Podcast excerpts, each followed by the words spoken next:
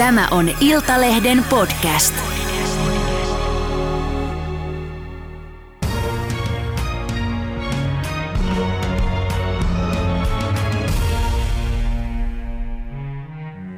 Tervetuloa ulkopoliittisen instituutin vanhempi tutkija ja Venäjän sisäpolitiikan tuntija Jussi Lassila. Kiitos.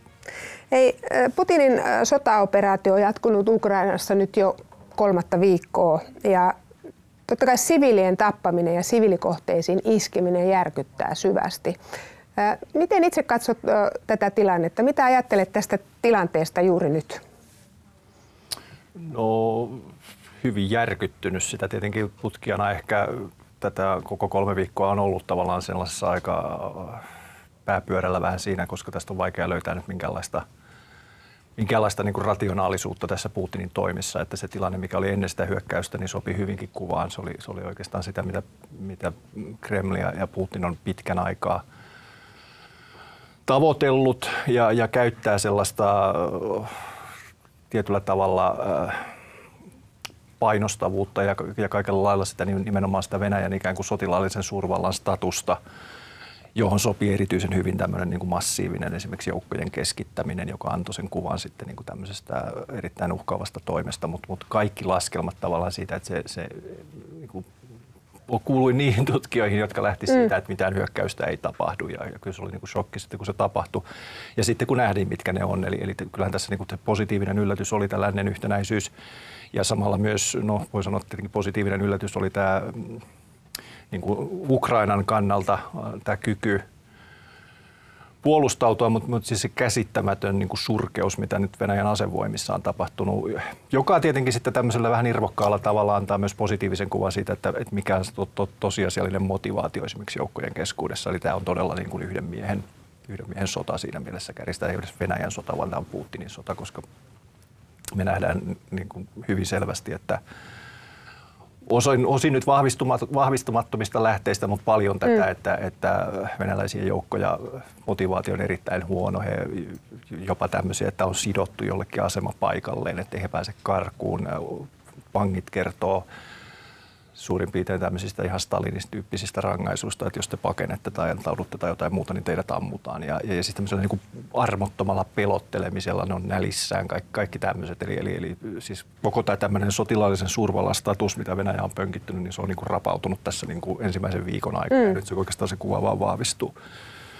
Ja, ja siinä mielessä niin kuin tätä kautta taas, tätä taustaa vasten, niin nyt mitä me nähdään sitten Mariupolissa, Harkovassa, osin Kiovassa, niin on, on se valitettava seuraus, että näkee, että heillä ei ole kykyä sellaiseen sotilaalliseen haastamiseen ukrainalaisia joukkoja vastaan, niin sitten on tämmöistä ampumista.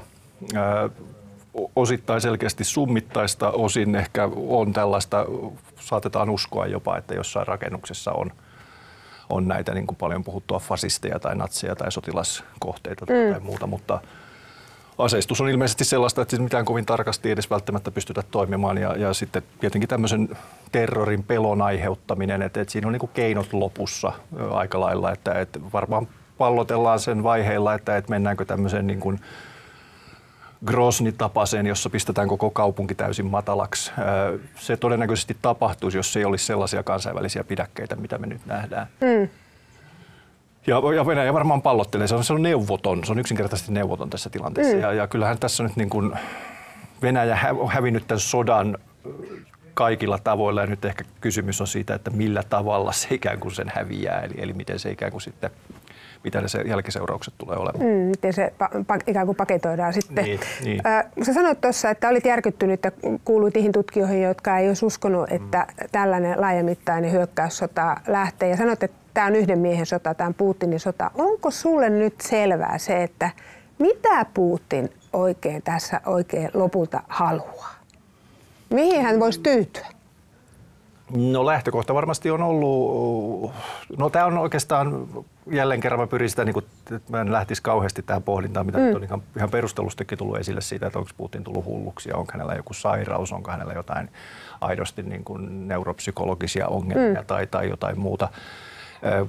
Mä enemmän ehkä sen, mitä me tiedetään Venäjän valtasysteemistä, Putinin hallintotavasta – Niin. niin mä en kysynyt mikä häntä vaivaa, mä kysyin, mitä hän haluaa. Niin, no ei vaan, ju, juuri tästä mä tuun tähän niin. tavallaan. Eli, eli, eli, mitä hän haluaa, niin on se, että, että kyllä mä niin kuin edelleen nojaan siihen, että hän, hän toimii niin kuin oman rationaliteettinsa pohjalta, mutta se probleema niin kuin Venäjän hallintotavassa on se, että me voidaan niin kuin ajatella tämmöistä, että jos sut itse pistetään tilanteeseen, jossa, jossa sulla on käytännössä absoluuttinen valta ja sä jollain tavalla oot sitten semmoisesta taustasta ja semmoisilta elämänkokemuksilla varustettu, jossa, jossa tavallaan tämmöinen luottamus niin kuin maailmaan tai luottamus muihin kuin lähipiiriin on, on, on heikko. Se on tietenkin semmoisen Venäjän mm. yhteiskunnan isompi ongelma, että ei tämmöistä institutionaalista luottamusta ole.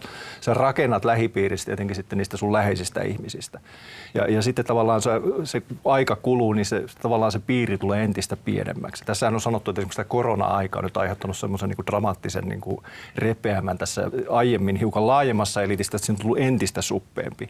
Ja, ja sitten on tämä, tämä, mikä me tiedetään autoritäärisistä järjestelmistä, tämä niin kuin sanasaattaja-ongelma, mm. eli, eli Putin on tietenkin sen laajan maan hallitsemisen kanssa riippuvainen kaikenlaisista sanomantuojista ja, ja tämmöisessä systeemissä niin on, on sitten niin kuin tämän kuninkaan ympärillä erilaista kilpailua ja se on selvää, että, että siellä pystyy, pyrkii kaikki toimijat sitten profiloitumaan, nostaa omaa häntäänsä, tietää, että, että pahimmassa tapauksessa menettää asemansa ynnä muuta ynnä muuta.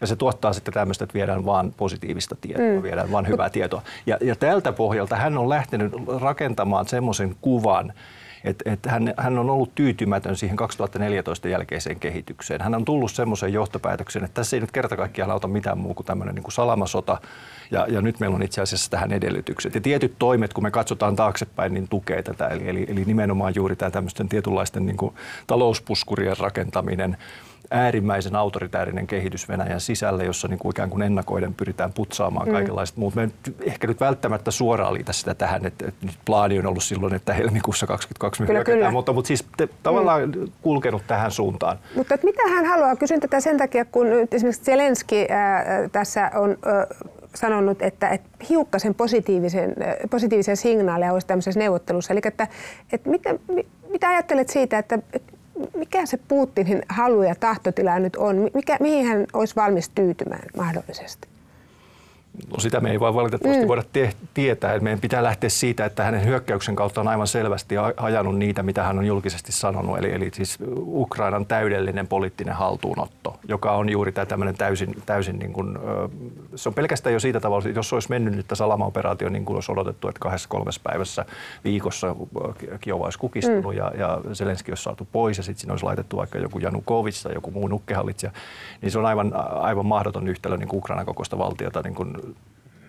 ruveta poliittisesti hallitsemaan. Sitä on arvioita, että puolitoista miljoonaa kaksi miljoonaa sotilasta tarvittaisiin pelkästään Ukrainaan. Mm. Vaikka tasavallan presidentti Sauli Niinistö hän sanoi CNN haastattelussa, hän on jutellut Putinin kanssa, niin Putin oli kuulemma sanonut hänelle, että ei hän ole koskaan äh, no, se on vale, no, patologista valehtelua, siitä se, siihen ei kannata kuunnella yhtään, niin. mitä se on, vaan katsoa sitä, mitä on toimittu. Siis, tämä on totta kai sitä, että, että on paljon viitteitä siitä, että, että vaatimustasosta ollaan tultu alaspäin, ja se on niin kuin positiivinen merkki. Eli kyllä, mm. kyllä Venäjä tässä nyt etsii ulospääsyä. Me, edelleen on epäselvää se, että, että, että onko nämä tiedot, mitä esimerkiksi nyt sitten Lavrovin suusta tai jopa Pevskovin, eli hänen tiedottajansa suusta tulee täysin niitä, mitä, mitä Putin kertoo. Eli tässä on, meillä on nyt koko, enemmän ja enemmän semmoinen tilanne on, että, että ja me ollaan huomattu myös, että ne on ristiriitaisia. Eli, eli välttämättä siis tällä lähimmällä eliitillä ei ole ihan tarkkaa kuvaa siitä, mitä presidentti haluaa. Hän on mm. itse hyvin vaiti, mikä on tyypillistä. Hän on ollut ylipäätään tässä niin kuin viimeiset vuodet yhä enemmässä väärin niin kuin puhuu tiedottajansa suulla.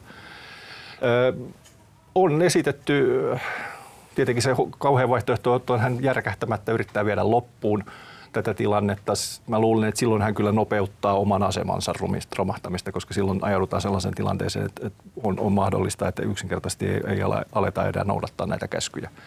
Tai sitten hän tekee niin kuin Putinit, mitä, jos ajattelee, että tavallaan mikä, mikä, mihin hän olisi edellytykset kun sisäpoliittisesti mm. on se, että, että väännetäänkin, että no niin, Ukraina on nyt demilitarisoitu, denatsifioitu, Zelenski on muuttanut käytöstä, se on ihan hyvä jätkä tai jotain muuta. Eli kyllä, siis, kyllä. tällaista niin kuin tämmöinen silmänkääntötemppu ja, ja kansalaiset menee, se on, tämä on mm. niin kuin, No sehän, ylhä, sehän olisi hyvä vaihtoehto. Se olisi, sehän olisi hyvä vaihtoehto Joo, sikäli. siis tämän tappamisen ja sen, niin. tämän akuutivaiheen, niin kyllä. kyllä. Ja, ja, ja se voi olla jopa realistinenkin ja, niin kuin lyhyelläkin tähtäimellä. Mm. No, aika näyttää, mutta nähtäväksi jää. Niin. Nähtäväksi jää. Mutta sen jälkeinen tilanne on sitten taas... Kyllä, kyllä. Voidaan kohta puhua Joo. siitäkin. Äh, siis tasavallan presidentti Niinistö sanoi eilen äh, puolustusyhteistyötä tekevien Jeff-maiden äh, kokouksen jälkeen, että mm, paine tappamisen päättämiseksi kasvaa. Et vastakkain on siellä sitten tietenkin tämä huoli tästä sodan eskaloitumisesta. Niin äh, me puhutaan nyt sitten Yhdysvalloista 30 äh, NATO-maasta äh, ja apuahan on paljon virrannut Ukrainalle. Niin miten sä näet, miten tämä dilemma ratkaistaan? Voiko tässä länsi ja, ja NATO vaan katsoa nyt vierestä vai Sä itse sanoit muun muassa muuten, kun sona, tää, tota Venäjän hyökkäys alkoi, niin sä sanoit, että on olemassa suursodan vaara. On sillä tavalla, että, että jos, jos tavallaan tehdään virhearviointi, no me ei tiedetä tietenkään sitä, että, että nyt tässä on ollut nämä, nämä että sitä, okei, okay, miten se on tulkittu tämä Putinin epämääräinen, että asettaa korkeampaan valmiustilaan, ei äärimmäisen hälytystilaan, mutta korkeampaan valmiustilaan nämä ydinasejoukot joka oli tämmöinen tyypillinen Putinin piikki. Se olisi kyllä voinut tehdä sen jo paljon, paljon aikaisemminkin. Ja, ja nyt tietenkin pelonsekäisesti tunnetaan, että tuleeko sieltä seuraavaksi jotain tällaista, jos, jos jotain tällaista tapahtuu. Toistaiseksi ei ole tullut. Ja, ja mä tukeudun edelleen niiden niin kuin sotilasarvioitsijoiden niin kuin tavallaan näkemyksiä, että tällaisen eskaloinnin kynnys on edelleen niin, mm. niin korkea. Venäjä on ollut yllättävän mun mielestä hiljaa näistä sotilastoimituksista. Ehkä se on enemmänkin arvovalta kysymys. Että, että kuitenkin se on tavallaan tämmöistä puhtaasti puolustuksellista aseistusta ja, ja sen takia se on äärimmäisen niin nöyryyttävää ja noloa tämä, että, että, että heidän panssarinsa tulee tuhotuksi ja kaikkea muut, joka sitten tuota, jää nähtäväksi, että kuinka kauan he katsoo tätä sivusta. Mm. Koska nyt on ilmeistä se, että, että länsi ei nyt toista sitä virhettä, että se julkisesti ilmoittaa esimerkiksi näistä asetoimituksista, niin ilmeisesti niistä tulee koko ajan, mutta ne pyritään pitää piilossa, koska nyt Venäjä iski tänne Puolan rajalle ikään kuin varoituksena.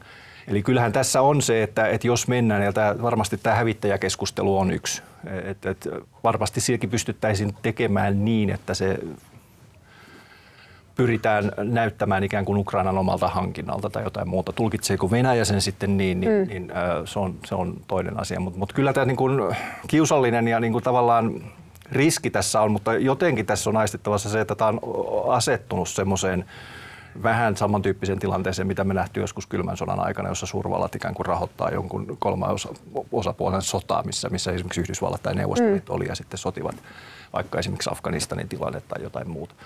Eli, eli, Mutta mut tietenkin se eskaloitumisen vaara on, että jos, jos Venäjä ja, ja erityisesti sitten jos meillä on, me ei tiedetä nyt sitä, sitä niin kuin mielenlaatua, mikä, mikä Putinilla mm. on, että, että onko hänellä tämä, että tämä on nyt sellainen niin kuin totaalisen sodan tilanne, että tästä ei peräännytä vaihtoehtoja ei ole. Mm. Ja, ja silloin ikään kuin tämä ajatus, että olemme valmiita viemään loppuun asti, mutta, mutta kyllä mä edelleen näkisin, että siellä jonkunlaista tällaista myös sisäpoliittista harkintaa on sillä perusteella, kuinka neuroottisesti ja, ja, ja äärimmäisesti tällä hetkellä pyritään kontrolloimaan sitä keskustelua Venäjän sisällä. Kyllä, kyllä. Mennään siihenkin ihan kohta. Mutta sanoit silloin tosiaan, kun sota alkoi, että, että tässä on olemassa suursodan vaara, että sä toivoit länsimailta kylmäpäisyyttä. Niin mitä se kylmäpäisyys tarkoittaa? No juuri sitä, että siinä vaiheessa kun sieltä alkaa tulla tätä niin kuin ydinasekorttia ja kaikkea muuta, niin kyllähän se lisää äärimmäisen paljon niin kuin sitä hermostuneisuutta tai jotain muuta. Eli tavallaan tähän ikään kuin tottuminen, jolloin me voidaan pahimmassa tapauksessa olla siinä muistutuksessa, että jos, jos Venäjällä alkaa tulla tämmöistä, että muistutetaan ydinaseiden olemassaolossa, niin silloin lännenkin pitää muistuttaa, että niin meilläkin on ydinaseet, mm. tiedätte tämän lopputuleman. Mm. Eli silloin me mennään ikään kuin sille samalle joka on tietenkin äärimmäisen vastenmielinen ajatus, mutta, mutta silloin me ollaan niin kuin tavallaan tämmöisessä ikään kuin pelotteiden kommunikaatiotilanteessa, joka oli joskus Kuupan kriisin aikana, että ne on nyt sitten tämä, että teillä on vaihtoehtona tämä tai sitten, sitten maailmanloppu. Kyllä, kyllä. Venäjän, Venäjän sisäiseen tilanteeseen, niin kuin tuossa sanoit, niin siellä suitsitaan nyt kaikin tavoin. Ei saa välittää oikeaa tietoa venäläiset ei pääse sosiaaliseen mediaan, ei Instagramiin, ei Facebookiin, ei Twitteriin. Mutta miten nämä talousvaikutteet? Mä oon ymmärtänyt, että Venäjähän on siis tällä hetkellä oikeastaan maksukyvyt. Ja, ja todella kova kyykyttää nyt nämä, nämä talouspakotteet. Niin miten nämä tulee vaikuttamaan ja näetkö jo vaikutuksia, jos ajatellaan keskiluokkaa ja elittiä? No on. Mä näkisin, että tällä hetkellä nimenomaan eliitti, keskiluokka on varmaan se on tietenkin sellainen, jos on ylipäätään tällä hetkellä niin kuin vaikea tarkasti ottaen tietää niitä mielialoja, koska tämmöisen riippumattoman kyselyn teke, kyselyiden tekeminen tulee yhä vaikeammaksi. Ja sitten toisaalta myös tämä pelon ilmapiiri on jo selkeästi aiheuttanut sen, että esimerkiksi jotain kyselyjä, mitä nyt on yritetty tehdä tai on tehty, niin tämä niin kuin ei, en tiedä, en halua puhua, en halua vastata, optio on niin kuin kasvanut räjähdysmäisesti. Eli, eli se kieli siitä, että, että, että semmoinen niin kuin aavistus asian todellisesta luonteesta tai jopa suora tieto siitä on olemassa, mutta sitä ei saa haluta sanoa, että mitään tämmöistä niin kuin ehdotonta hurmosta niin kuin sotatukemista ei mun mielestä ole ei alkuunkaan siinä määrin, mitä sitä oli 2014 oli enemmän ottaen vielä huomioon, että silloin oli vielä paljon enemmän niin kuin niitä riippumattomia ääniä, sodanvastaisia ääniä ja silti nähtiin tämmöinen sotahurmos. Nyt se on kaikki niin kuin tavallaan pakotettu ja tämmöistä mm. runnottua. Jäljet näkyy jo nyt, siis erilaiset työttömyys on kasvanut, ostokyky on jo nyt tavallaan ihan näinä hetkinä heikentymässä, koska työttömien määrä tulee räjähdysmäisesti kasvaa. Jo nyt on tuhansia lomautettu. Kyllä, yhtiöt, länsimaiset yhtiöt pakenee sieltä. Kyllä, kyllä. Ja sitten on kuullut jo, sitten, että monet venäläiset yhtiöt on joutunut lomauttamaan. Hamstraaminen on alkanut joka on jo ajatellut kolme viikkoa takana ja tässä on vielä mahdollisesti kuukausia edessä, niin, niin, niin se, että, että, että me tiedetään, että miten Venäjän edellytykset rakentaa tätä mahtavaa omavaraisuutta, minkä varassa ilmeisesti osa eliitti niin elää, niin, niin se on aivan utoppinen. Nyt tietenkin on pakko tehdä se toisella tavalla kuin 2014, mutta edellytykset sen, sen ikään kuin, ää, toteuttamiselle ja kuinka nopeasti tällainen saataisiin aikaan, niin, niin ei, ei näytä kovin hyvältä. Mm. Eli, eli kyllä, kyllä niin kuin todella kovat ajat on edessä. No miten, miten tämä tulee vaikuttaa? Miltä tavallisten venäläisten silmissä näyttää sitten heidän tota, yksinvaltiansa Putin? No sitä meidän pitää vielä odottaa, mutta, mutta tässä on nyt jo merkkejä siitä, että nimenomaan siellä eliitin ja, ja mielenkiintoista kyllä näiden niin kuin propagandistien keskuudessa, jossa, jossa todella niin kuin nähdään, että kuinka niin kuin, moraalittomaan tilaan tietyllä tavalla tämmöinen Venäjän poliittinen establishment on ajautunut, että ne ihmiset on oikeasti osi, totta kai siellä on tämä fanaattien joukko ja niitä löytyy kansalaista, jotka aidosti uskoo niin kuin tähän juttuun, mutta aika paljon on, on niitä, jotka nyt sitten illasta toiseen rummuttaa niin kuin länsimaiden pahuutta ja Venäjän ja Putinin suuruutta tai jotain muuta, niin tietää sen todellisen laidan. No just tätä niin kuin kaksinaismoraalisinta sakkia, jotka, jotka nyt sitten on menettäneet mm. huvilansa ja jahtinsa lännessä tai jotain muuta. Mutta mut kyllä tässä porukassa niin on näkynyt jo, jo sitä, että, että tota, vaikuttaa huonolta ja tilanne on menossa huonompaa ja sitten on tapahtunut jo loikkaamisiakin, eli osa näistä porukasta on jo sitten lähtenyt niin sanotusti pakannut kamppeensa ja lähteneet pois ja tämä on odotettavissa, että tämä lisääntyy. Ja, ja tästä nyt voi päätellä sen, että silloin pikkuhiljaa se, se todellisen ku, tilanteen kuva tai todellinen tilannekuva alkaa vajua, vajua myös ikään kuin alaspäin. Mm. Eli mitä se tarkoittaa sisäpoliittisesti sitten Venäjällä? No sitten se on, on tietenkin tämä kysymys, mitä on, on tiedetään joistain aiemmista äärisanktioista, jossa, jossa, jotka itse asiassa on näitä, jotka, jotka puhuu aika lailla sanktioita vastaan, että kun mennään tämän, tämän mittaluokan sanktioihin, näin ankarin sanktioihin, jossa vertauskohteena on sitten niin kuin Iran, Pohjois-Korea, Venezuela – niin, niin me nähdäänkin itse asiassa se, että, että kun kansalaisilta viedään ne mahdollisuudet kaikkeen, niin, niin heillä ei olekaan muuta vaihtoehtoa kuin ryhmittyä johtajansa taakse. Eli se ikään kuin kääntääkin sen. Mutta tämä ei nyt ihan ole vertauskelpoinen, koska kaikki nämä, jos me ajatellaan vaikka Iran ja Pohjois-Korea, että ne lähtökohdat jo pelkästään mm. pakotteille on aivan toiset. Että nyt meillä ei ole ikinä ollut sellaista tapausta, jossa Venäjän kokoinen valtio – joutuu tällaisten pakotteiden kohteeksi. Meillä ei ikinä ollut sellaista tapausta, jossa jos me ajatellaan nyt vaikka Pietari, Moskovaa ja, ja miljoonia miljoonia venäläisiä ja ehkä laajemminkin Venäjää, niin se on kuitenkin 30 vuoden aikana tullut aika selkeästi markkinatalousmaaksi, markkinatalousmaaksi syvästi maailmantalouteen integroituneeksi maaksi ja yhtäkkiä se niin kuin kolmessa viikossa katoaa. Niin, niin pystyisikö pelkästään propagandan tai jonkun tämmöisen ikään kuin ylhäältä tuotetun ö, indoktrinoinnin ja, ja, ja valheen kautta sitten kääntämään kansalaisten mielialat epäilen. Ja, ja sitten toinen on se, että Venäjällä on erittäin heikko perinne kaikkeen populaarin toimintaan. Se on siinä mielessä se on tragedia, mutta se on myös siunaus. Eli, eli opposition heikkous on siitä, että ihmiset ei luota opposition agendaan, mutta ei ne luota myöskään valtion tähän agendaan. Mm. Eli, eli tavallaan semmoinen ryhmittyminen jonkun johtajan taakse, joka olisi niin kuin fasismille välttämätöntä, niin Venäjällä ei onneksi tätä traditiota ole. Mm. No mitä se veikkaa, että kauanko tässä nyt menee sitten, että, että tota, jos tämä tämmöinen kuluttava sota ja sotiminen jatkuu tuolla, jos ei päästä neuvotteluissa ratkaisuihin, niin tota, voisiko tässä sitten tulla Putinille lähtöpassit passit ja miten ja minne? Jolle, no ei loputtomiin voi jatkaa. Se, että kuinka pitkästä ajasta äh, puhutaan, niin, niin se on tota, hy, hyvä kysymys. Siinä on Venäjällä tietenkin, jos se on ehkä enemmän teoreettisemmin, niin totta kai on edellytykset tämmöiseen niin kuin autarkiaan ja täydelliseen omavaraisuuteen ja sulkemiseen. Se on niin kuin luonnonvaroiltaan kaikilla, kaikilla tavoilla äärimmäisen rikas. Ja tämä on yksi se illuusio, minkä piirissä ilmeisesti Putin ja osa eliittiä on. Eli, eli nyt on niin kuin mahdollisuus tätä. Ilmeisesti jopa tämmöistä hurmosta saattaa jopa olla. Mutta se on hyvin, hyvin marginaalista. Moni tajuaa todella sen, että kuinka niin kuin riippuvaisia Venäjä on lännestä käytännön syistä, mutta tietyllä tavalla myös ideologisista syistä. Että kyllä se niin referenssi Venäjän kulttuurissa on ollut Euroopan suuntaan mm. ja halu myös tavallaan olla. Ja se on se äärimmäisen ongelmallinen niin kuin länsisuhde, että länttä toisaalta palvotaan, toisaalta sitä vihataan venäläiset haluaa matkata Euroopassa, mutta silti niistä ei kuitenkin epäillä ja kaikella tavalla muuta.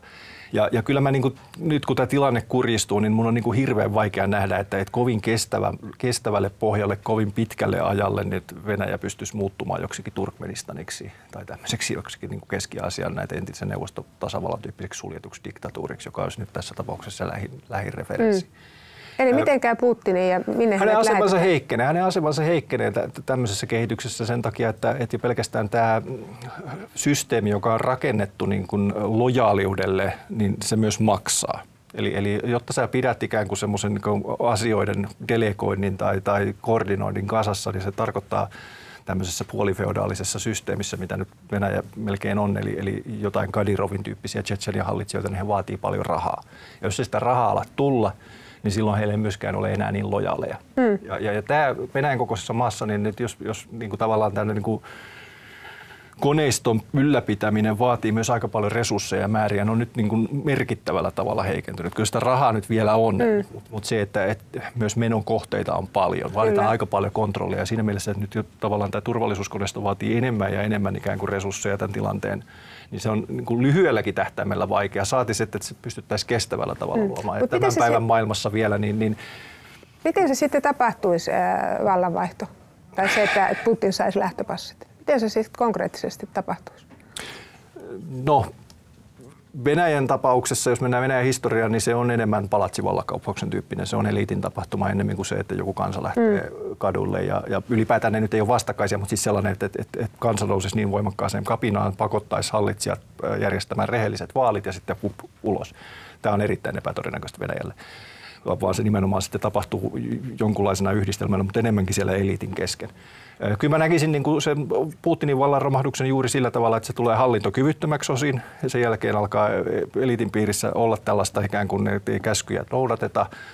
Sitten syntyy ensimmäinen poliittinen kriisi, eli joku sieltä elitistä asettuu, silloin edellytyksiä asettua Putinia sitten vastaan ja, ja sitten syntyy joku tällainen eräänlainen niin kuin ensimmäisen vaiheen valtataistelutilanne ja, ja sitten mahdollisesti johtaja on siirretty turvallisempaan paikkaan tai kotiarestiin tai jotain muuta, mitä me ollaan nyt kuultu vaikka jossain mm. näissä tapauksissa. Aikoinaan esimerkiksi Garbachevin tapaus silloin Sochissa, kun hän oli jäi sinne niin sanotusti lomailemaan tai jotain muuta. Ja sitten ilmestyy joku konklaavi, joka ilmoittaa, että, että homma on kunnossa. Se voi itse asiassa olla vielä huonompi kuin Putin tässä tapauksessa, mutta sen edellytykset toimia ja saada sellaista tukea kuin Putinilla niin on, on olemattomat. Eli toista Putinia ei tule. Eli tässä mielessä mä niin kuin en, en lähde niin kuin tämmöisiin niin kuin kauhuskenaarioihin, että, tai en alkuunkaan mm. allekirjoita niitä väitteitä, että Putin on niin kuin ainoa vaihtoehto, koska seuraava voi olla vielä huonompi. Tämä on just se ongelma, mikä moni venäläisellä on. Mm. Eli Putinista ei pidetä, mutta pelätään sitä seuraa. No se riski on otettava, koska nyt ei paljon alemmas enää päästä. Ja, ja tässä syystä, tästä syystä niin, niin valtataistelun seurauksena niin, niin sitten Kuinka todennäköisenä sinä pidät sitä, että tämä tulee tapahtumaan? Mm, jollain aikavälillä erittäin todennäköisenä, mutta mä en aikajänteitä an, anna, mutta, mutta kyllä mä niin kuin näkisin, että kyllä tässä nyt erittäin paljon, äh, nyt vielä katsoa, että mihin tämä katastrofi ajoittuu Putinin valtakaudella, niin tämä ei ole mikään niin kuin Hitler-tyyppinen semmoinen niin kuin tasainen nousu, jossa joku militantti hullu tulee ikään kuin valtaan, joka sitten määrätietoisesti vie niin kuin maata kohti mm. sotaa. Meidän Putin on erittäin erilainen hallitsija 2000-luvun alussa.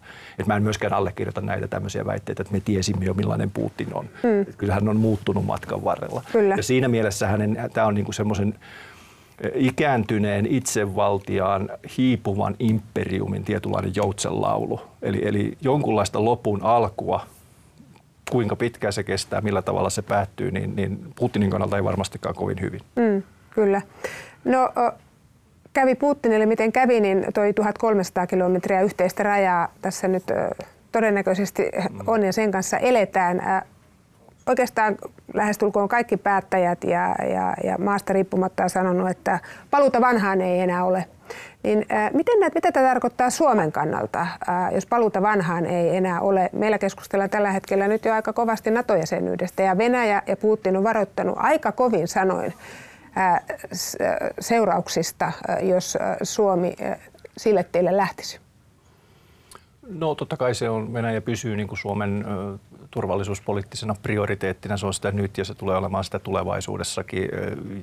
Ja siinäkin tilanteessa, että jos sitten syntyy joskus uusi mahtava uljas Venäjä, niin kuin Aleksei Navalny niin kuin visioi, niin tota siinäkin tapauksessa tavallaan se ajatus siitä, että, että et, no, jos niin ihanteelliseen tilanteeseen päästään, niin silloinkin se kysymys on siitä, että miten Venäjä sitten pyrittäisiin aidosti integroimaan ja tekemään niin, että, että tämmöinen ei toistuisi. Mutta kyllähän nyt tietenkin paluuta menneeseen ei myöskään siinä mielessä on, että tämmöiset kuvitelmat jostain Suomen sijoittumisesta jonkun tällaisen suurvaltakonfliktin ulkopuolelle niin on ihan bla bla bla. Me ollaan, ollaan Euroopan unioni ja me ollaan mukana siinä arvoyhteisössä ja niissä periaatteissa, jossa, jossa tämmöiselle autoritääriselle itsevaltaiselle politiikalle ei pidä antaa tilaa. Ja, ja mä sanoisin, että se reaalipoliittinen ulottuvuus tässä tapauksessa Venäjän suhteen on se, että sekä kun meillä on voimaa pistää Venäjä arvojensa puolesta polvilleen, niin se pitää myös tehdä. Valitettavasti me ei voida tehdä sitä Kiinan suhteen, mutta Venäjän suhteen me voidaan se tehdä ja se pitää tehdä.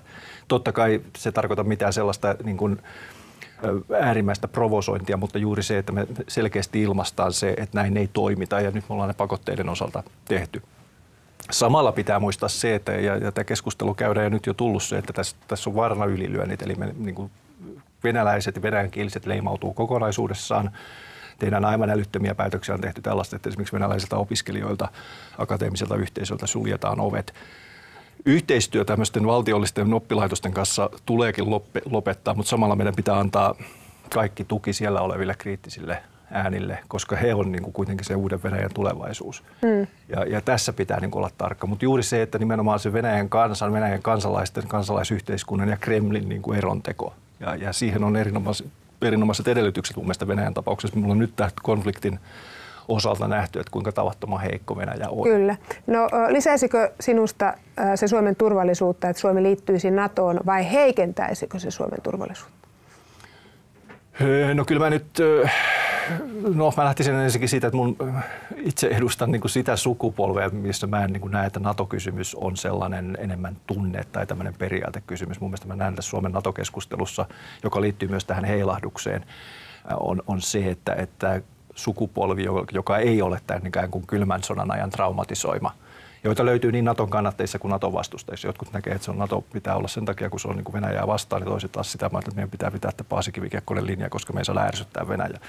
Mä itse ajattelen sitä niin kuin kyllä ihan käytännön syistä, että, että me ollaan menty maailmassa eteenpäin ja, ja, ja siinä mielessä tämä liukuminen tai eteneminen kohti NATOa, niin kyllä se nyt selkeässä, selkeät syyt puoltaa sitä jollain aikajänteellä ilman muuta se ei ole niin kuin ongelmaton ja riskitön tie, mutta kyllä mä sanoisin, että Venäjällä on aika paljon enemmän ongelmia jonossa kuin se, että onko Suomi ja Ruotsi NATO-jäseniä. Että se on, se on edelleen, edelleen niin kuin tässä tilanteessa, niin, niin ne on lopulta niin kuin aika toissijaisia ongelmia siihen nähden, mitä, mitä Venäjällä on nyt edessä. Mm. Jussi, mä kiitän sinua erittäin paljon todella mielenkiintoisista näkemyksistä ja analyyseistä. Kiitoksia. Kiitos. Kiitos.